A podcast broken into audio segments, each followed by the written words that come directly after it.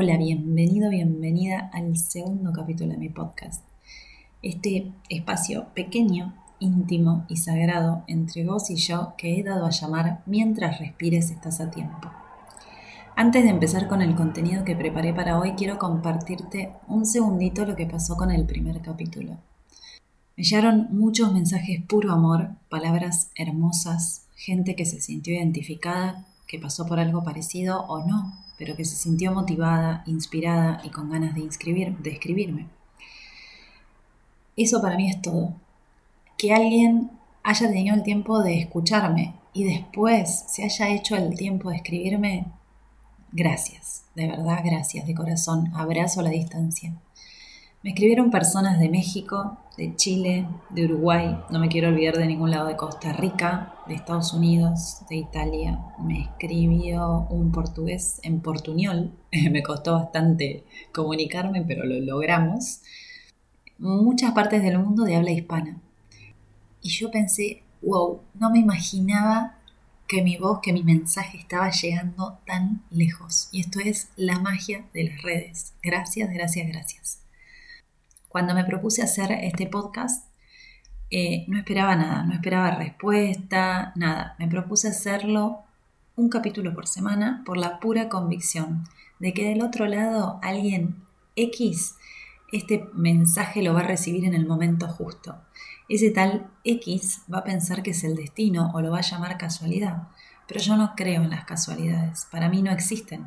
Yo creo que estamos todos conectados y solo cuando nos abrimos a recibir encontramos a alguien que tiene algo para darnos. Bueno, ahora sí doy comienzo oficialmente a este segundo capítulo. De lo que voy a hablar es del dinero. Cuando pensé el tema dije, a ver, si viene el genio de la lámpara y nos da, nos concede tres deseos, ¿qué pediríamos? Y la verdad es que los humanos somos tan básicos que el primero, el segundo o el tercer deseo seguramente sería dinero. Así que, como siempre, como hilo conductor de este podcast, te voy a contar mi historia, porque es la que mejor conozco, ¿no? Te voy a contar mi punto de vista y mis aprendizajes al respecto del dinero. Podés coincidir o no, justo el dinero es un tema polémico y del que todavía mucha gente ni siquiera quiere hablar. Empecemos. Como te conté en el primer capítulo, vengo de una familia clase media bastante tirada de los pelos, o sea, siempre en la cuerda floja. Y vengo de un país que es Argentina, donde la clase media justamente es sacudida todo el tiempo.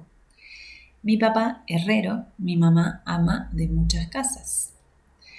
Cuando empiezo a pensar en mi relación con el dinero, mis primeros recuerdos, Recuerdo ahora, de adulta y con mucho asombro, que yo desde muy chica, te estoy diciendo que tenía 7, 8 años, siempre tuve conciencia de cuánto ganaba mi mamá por hora.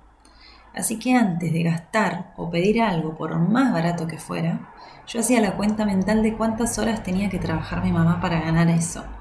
Y en base a ese cálculo decidía si valía la pena pedir y comprar o no. Mi papá tenía trabajo fijo, cobraba un sueldo nómina, pero nadie sabía cuánto cobraba. Él ponía siempre la misma cantidad de dinero para los gastos de la casa y el resto no sabemos a dónde iba a parar. Hoy 2022 te parecerá raro que en un matrimonio no haya números claros, pero en realidad en esa generación era bastante normal. Las mujeres pedían y los hombres abastecían.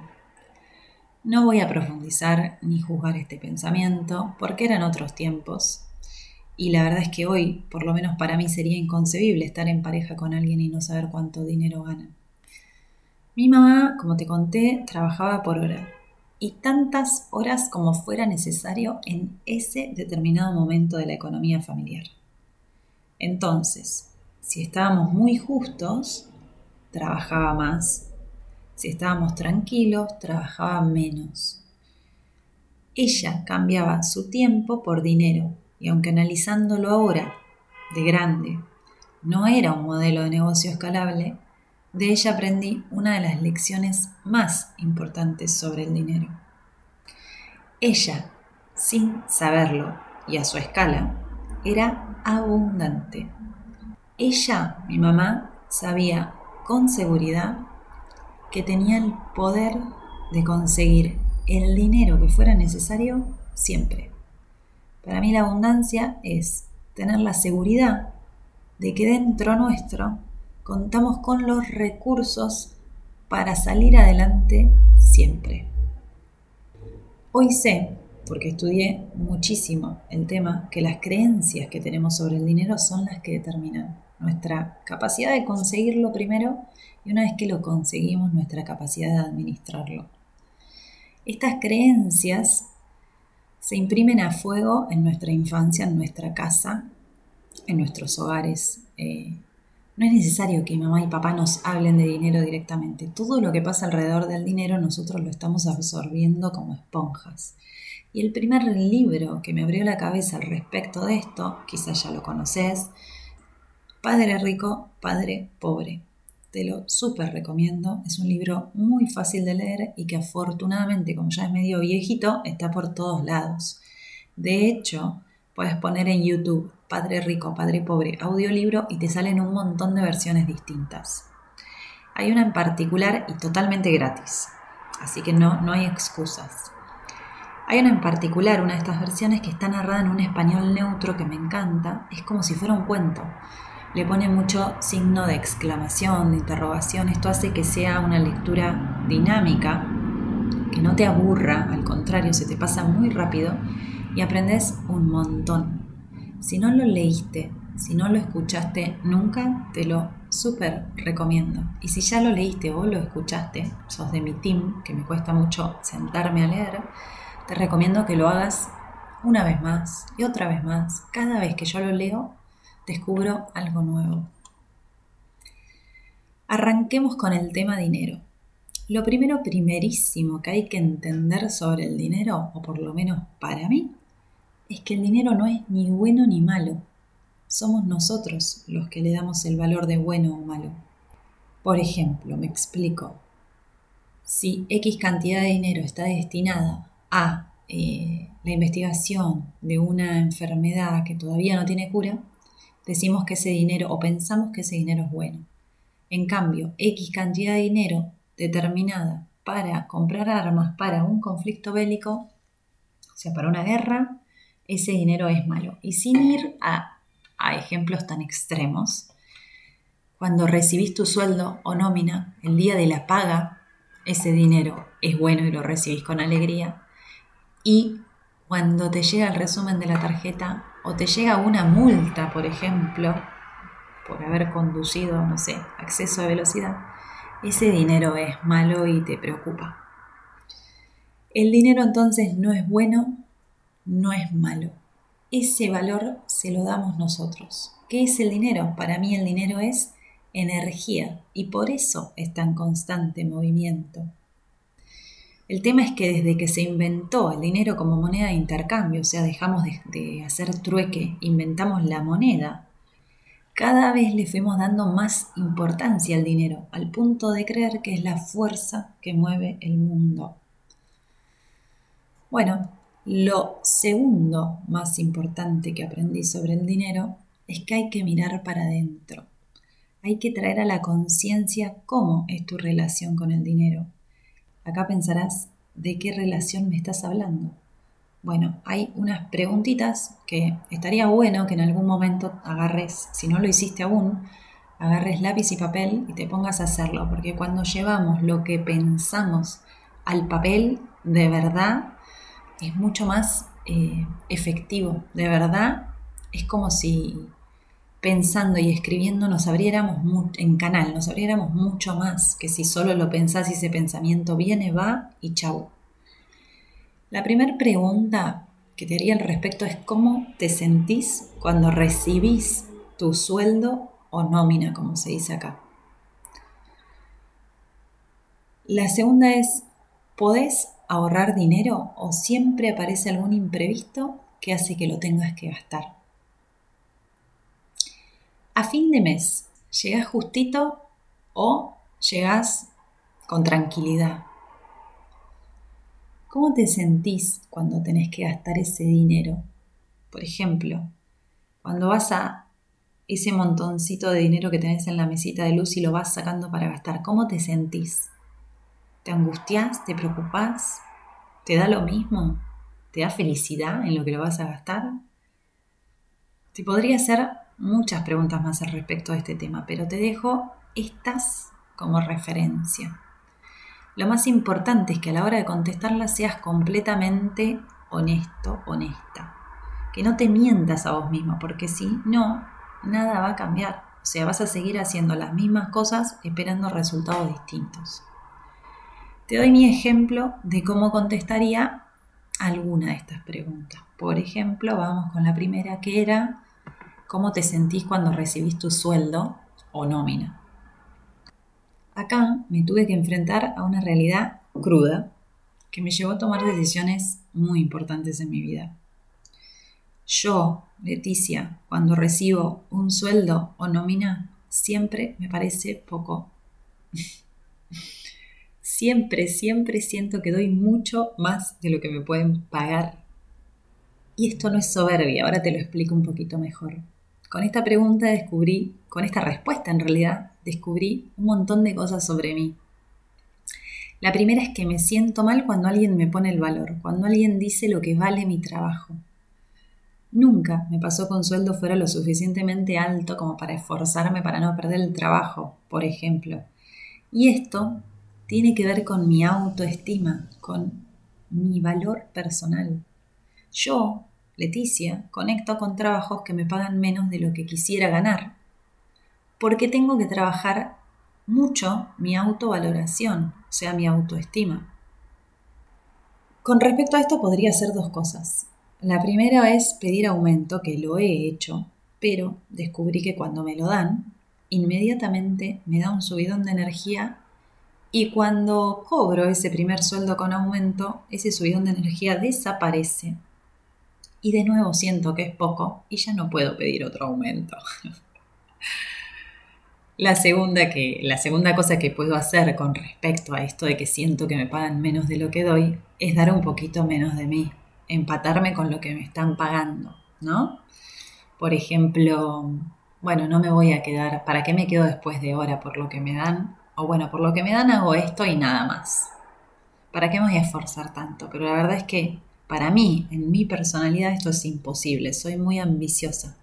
Y si me quedo en el molde, me siento estancada. Y como te dije en el primer capítulo, soy súper intensa, vivo apurada y odio perder tiempo. Odio sentirme estancada. Y otra cosa, la última que descubrí, es que no me gusta la seguridad de cobrar siempre lo mismo. Prefiero el riesgo o la incertidumbre de no saber cuánto voy a cobrar el mes que viene. Y como te dije, aprendí de mi mamá la abundancia. Entonces tengo la certeza de que siempre voy a ganar más de lo que yo esperaba. De la respuesta a esta pregunta, ¿cómo te sentís cuando recibís tu sueldo o nómina? viene mi tendencia a emprender, a ponerme mi propio valor y a buscar clientes en vez de empleo. Y acá no voy a hablar de emprendimiento como único modo de vida. Hay una tendencia hoy a sobrevalorar a los emprendedores por sobre los empleados y mi intención, te juro que no es esa. Al contrario, creo que el mundo necesita un equilibrio perfecto entre emprendedores, empresarios y empleados unos no existirían sin los otros. Y lo único que importa, o por lo menos para mí realmente, es que estés donde estés, emprendedor, empresario o empleado, te sientas cómodo y puedas dar lo mejor de vos y punto. Todas mis amigas en realidad son empleadas y son las mejores en lo que hacen, son cracks y tienen sueldazos. ¿Cuál es la diferencia entre ellas y yo, emprendedora? es que yo tengo la certeza de que puedo ganar más por mí misma que recibiendo un sueldo, porque conecto con sueldos bajos, porque mi autoestima es bajo. Y es raro, porque cuando emprendo me valoro mucho más que cuando me empleo. Te voy a contar un poquito sobre mi historia emprendedora y este es un análisis que hago hoy de adulta. A esa edad solo fluía, hacía lo que me parecía mejor o como me sentía mejor. Mi primer emprendimiento fue a mis 10 años y lo que vendía eran tarjetas españolas. No sé cuántos años tenés. Las tarjetas españolas son una antigüedad, quizás nunca hayas visto una. Son unas tarjetas que se hacen completamente a mano sobre un papel que se llama vegetal. Vaya a saber si se sigue vendiendo este papel. Se usa tinta china, repujadores, punzones, en fin, eran unas tarjetas con relieves y texturas que para mí de verdad eran obras de arte y me llevaban muchísimo tiempo, pero a esa edad, claro, yo tenía todo ese tiempo. Hacía tarjetas de nacimiento, invitaciones para cumpleaños de 15, para Navidad. Tenía una carpetita con folios, una carpetita como las del colegio, con muchos folios, donde las iba mostrando a todos los comercios del barrio. Y así vendía. No ganaba mucho, pero ganaba a mis 10 años. A mis 15 vino mi segundo emprendimiento, que tenía que ver con alambre de alpaca primero y alambre de plata después. Hacía aritos, pulseras, collares, tobilleras.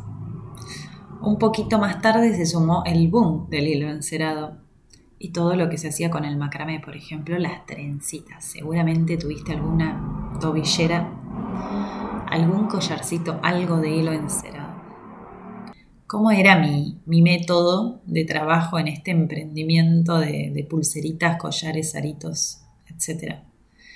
Yo vivía en Buenos Aires a media hora en bicicleta más o menos del río. El río es un espacio verde súper lindo, es como un respiro, como un pulmón en medio de la ciudad, que tenía, que tiene, mejor dicho, porque existe y cada vez lo están poniendo más lindo. Un paseo súper lindo, lleno de pasto, juegos para chicos, eh, hay como un caminito que es para andar en patines, en skate, en bicicleta. Es como un lugar para hacer un picnic, para pasar el día. Y la cuestión es que cuando asoma un poquito el sol, ese río, ese espacio, se llena de gente súper distendida y que va a conectar un ratito con la naturaleza, con amigos, con familia. Yo me pasaba la semana encerrada haciendo mis artesanías y llenando mi exhibidor, que era una especie de carpeta plegable de madera cubierta con un paño negro, que hacía que todo luzca más y después los fines de semana iba al río, estacionaba mi bicicleta, la ataba con un candado y con mi exhibidor empezaba a caminar y ofrecer mis productos. En esta etapa súper feliz de mi vida aprendí muchas cosas sobre mí. Aprendí, por ejemplo, que no me gusta quedarme sentada y esperar a que vengan a comprarme. Prefiero que la gente esté sentada y yo ir a venderle aprendí que el arte de la venta es igual o más importante que lo que tenés para vender. Y acá, emprendedoras, emprendedores, no importa lo buenos que sean haciendo su producto, siempre dediquen un poquito de su tiempo y de su cabeza a aprender a vender. Aprendí que los potenciales clientes primero me miraban la sonrisa y después lo que tenía para vender. Si mi sonrisa les había gustado, seguro encontraban algo para comprarme. Me di cuenta que mi energía era todo y esto lo sigo aplicando al día de hoy. Cuando estoy segura de mí misma y de muy buen humor, puedo vender lo que quiera con la certeza de que si no me compras, me vas a ofrecer trabajo o algo bueno va a pasar más allá de los límites de mi imaginación. Yo a esto lo llamo ponerme el traje brillante. Cuando me pongo mi traje brillante, soy invencible. No hay límites para lo que pueda conseguir. Y este traje brillante no es ni un traje ni es brillante. Es una actitud, es una energía que irradias. Acordate que todos somos energía y aprender a manejar esto es el primer paso para empezar a crear la realidad que querés. De este tema en particular vamos a profundizar un poquito más adelante. Te tiro un tip que descubrí en ese momento y que era el siguiente. Cuando varias personas seguidas me decían que no, antes de empezar a desanimarme, escuchar el rum rum en mi cabeza de pensamientos como, bueno, hoy no voy a vender mucho, sabía que hoy no tenía que venir.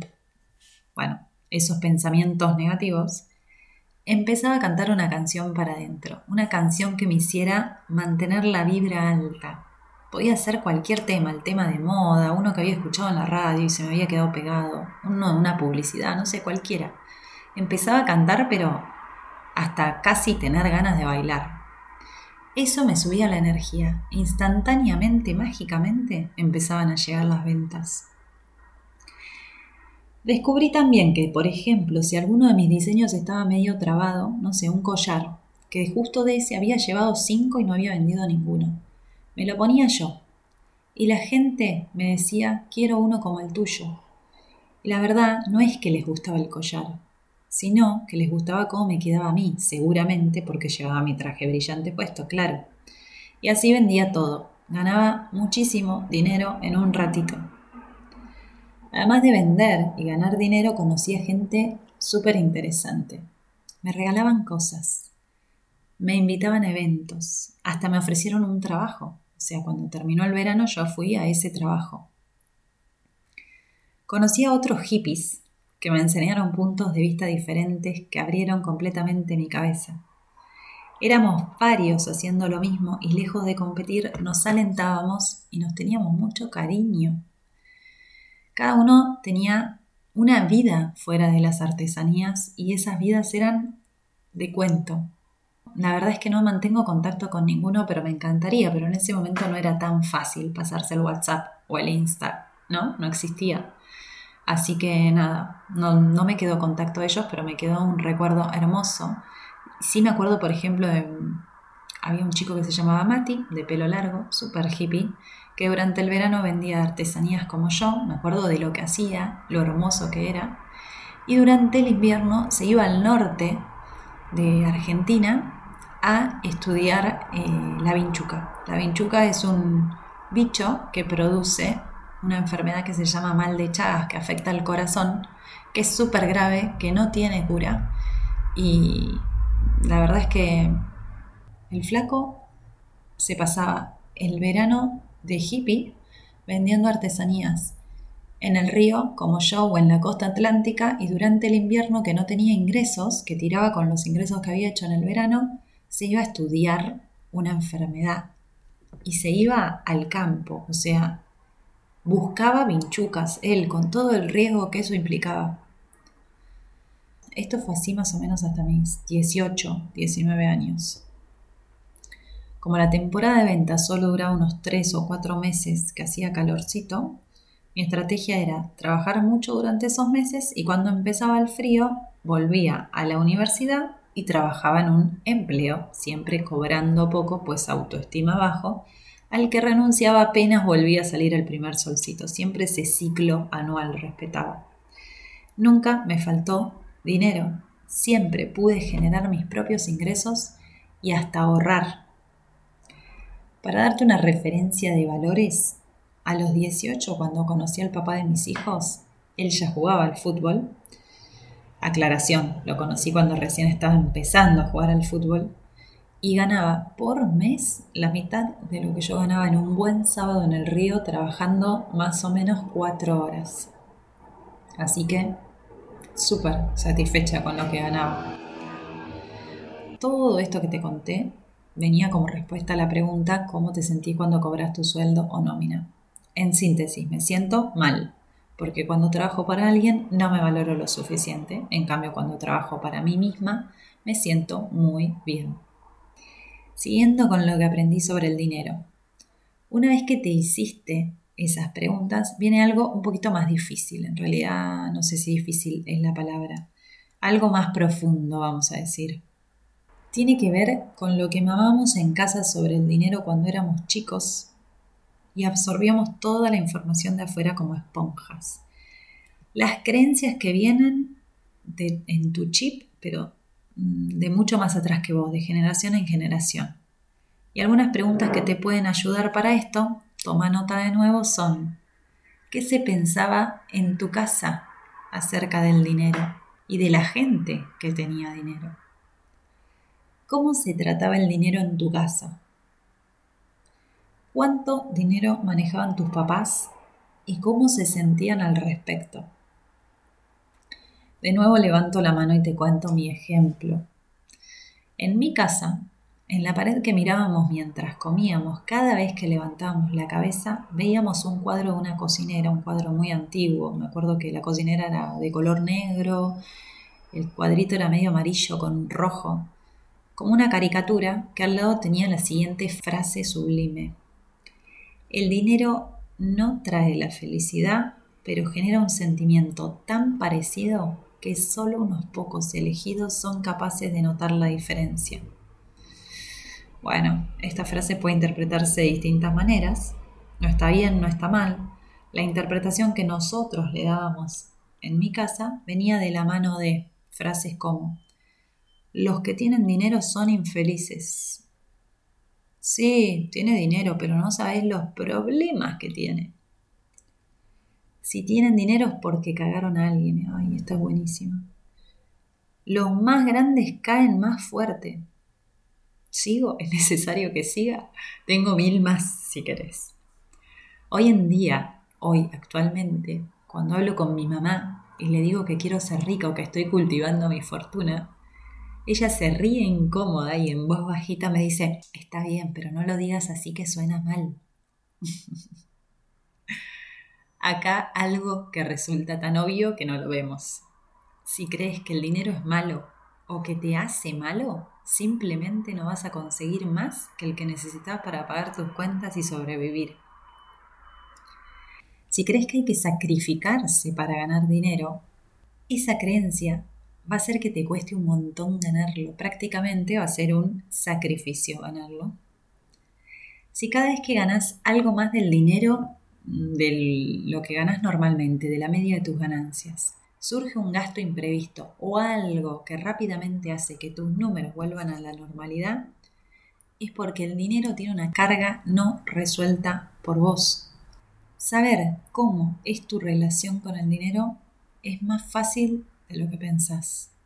Tenés que ponerte los ojos críticos, sacarte los ojos de bondad, los ojos de autocrítica, mirar tu cuenta bancaria, tus ahorros, tus ganancias, tus deudas. Si lo que ves no te gusta, está reflejando un problema que resolver. Y acá tenés que ser completamente sincero y autocrítico o sincera y autocrítica con vos mismo porque nadie te está mirando y la verdad es que a nadie le importa probablemente cómo es tu relación con el dinero. Así que no trates de justificarte ni de, buscar culpables afuera. El problema lo podés resolver vos mismo o misma.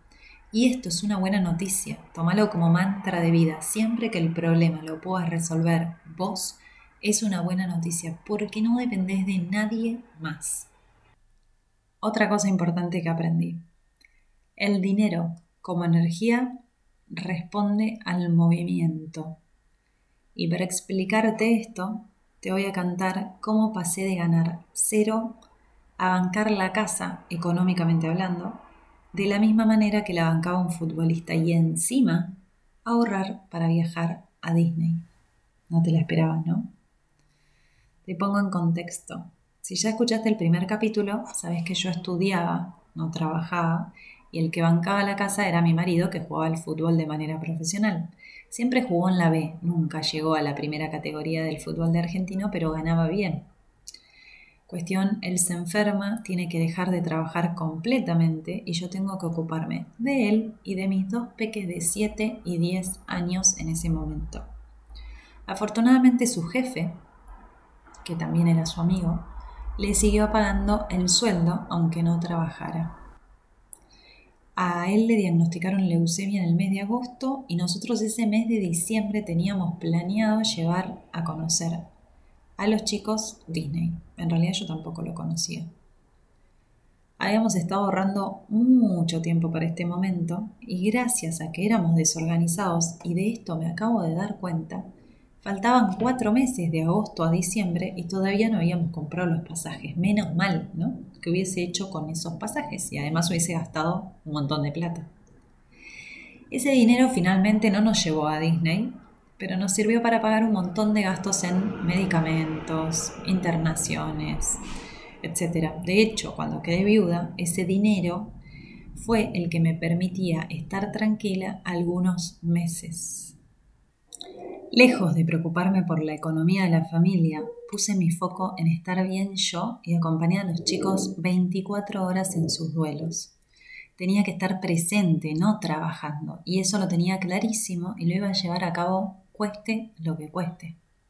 No sabía qué hacer con tanto tiempo libre y tanto dolor adentro, así que lo que hice fue encerrarme en mi casa y pintar las paredes primero y algunos muebles después. ¿Cuál terapia?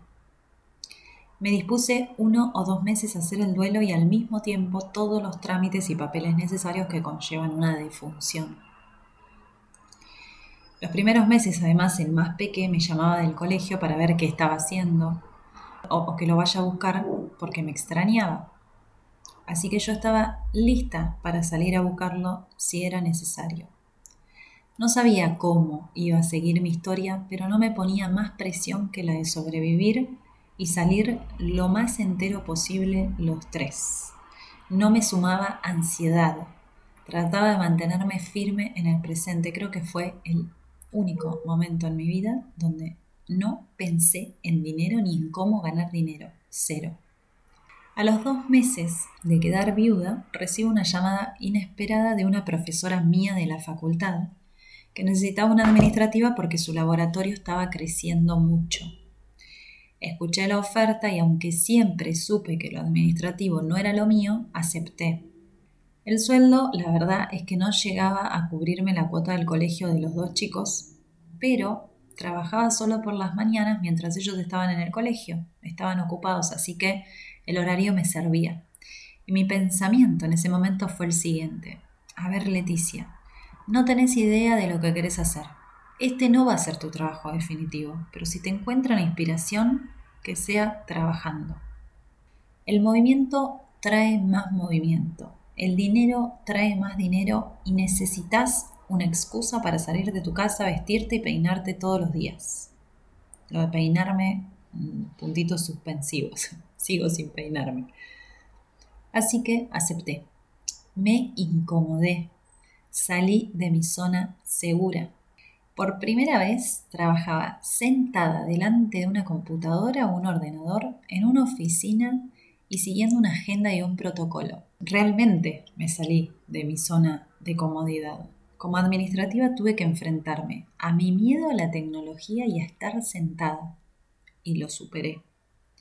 Tenía terror al protocolo y a la agenda, pero de alguna manera me creé un sistema propio, súper simple, de organización y hoy en día sigo utilizando ese sistema. Aprendí mucho de mi jefa, que actualmente sigue siendo mi amiga, y aunque somos agua y aceite, cuando yo fui, ella vino y fue diez veces, y eso a mí me encanta.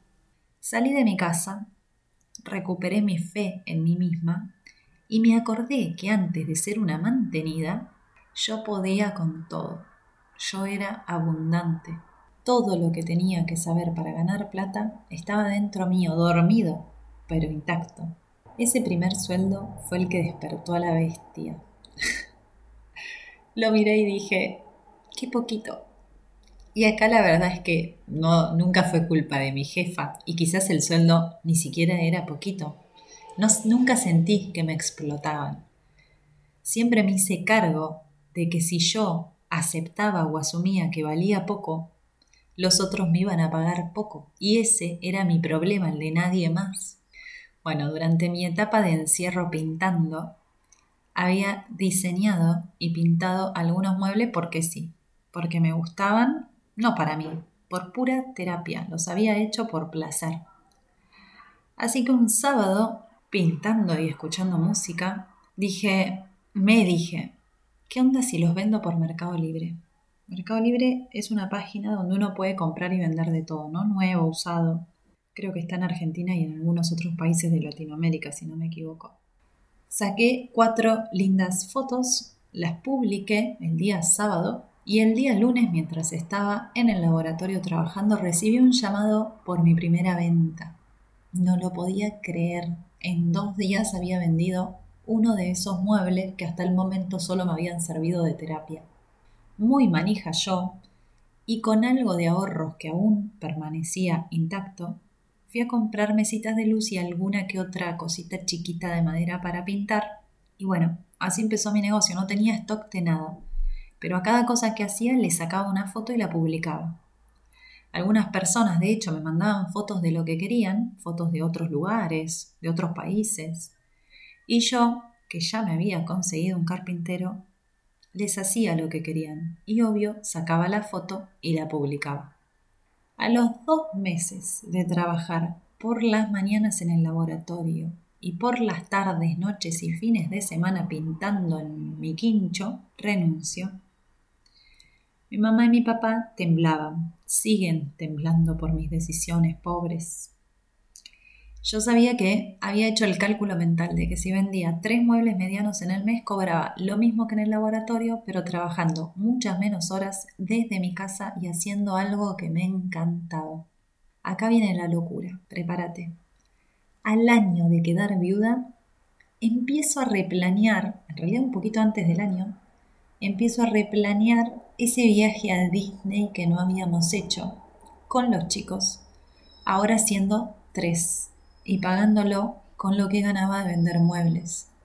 Lo logré. Los llevé a Disney. Fue el primer viaje sola fuera del país. Hablando una mezcla de inglés con guaraní y teniendo miedo a manejar un auto automático, hice todo eso y mucho más. Te confieso que mm, ¿Viste el castillo que aparece en el principio de todas las películas de Disney con un arco iris así como de fuegos artificiales? Bueno, por si no lo conoces, ese castillo existe, está en uno de los parques, que es el más icónico de Disney, y cada noche, al finalizar cada jornada, ese parque hace un show de luces, de fuegos artificiales y de música que es espectacular, que es imposible no emocionarse. Me emocioné mucho, lloré, y no por lo que me falta, me emocioné mucho. Lloré por primera vez por lo que sí, no. Me emocioné mucho. Lloré y por primera vez en un año y pico no lloré por lo que me faltaba, sino por lo que había logrado yo sola. El más peque volvió a sonreír y me di cuenta, no en ese momento, sino cuando vi las fotos, que me había olvidado lo hermosa que era su sonrisa. Así que podemos decir que a partir de ahí le di un nuevo sentido a ese cartel que veía todos los días en mi casa cuando era chica mientras comía. El dinero no trae la felicidad, pero puede facilitarte muchas cosas que sí te la traen. El dinero para mí no es el fin, es el medio para llegar a un fin. Conclusión de todo esto. Imagínate si no hubiera aceptado ese trabajo porque no era para mí, porque yo no era administrativa, porque no podía llevar una agenda, una organización en mi vida. ¿Qué era para mí en ese momento? Yo no lo sabía, pero lo descubrí trabajando y te aconsejo que si en algún momento estás así, en duda, sigas en movimiento. Somos energía y la energía que se detiene solo atrae estancamiento y nada bueno puede salir de ahí. Bueno, este capítulo estuvo cargado de creencias propias, pero solo para que puedas analizar y despertar las tuyas. Quiero que mi historia te haga acordar que podés con todo. No lo dudes, estás en el momento perfecto. Mientras respires, estás a tiempo. Te abrazo fuerte te pido porfa que si conoces a alguien que este podcast, este mensaje le pueda hacer bien en este momento, se lo mandes, que me escribas, que me encanta leerte. Te dejo un abrazo enorme a la distancia y hasta el próximo capítulo. Con amor, Leti.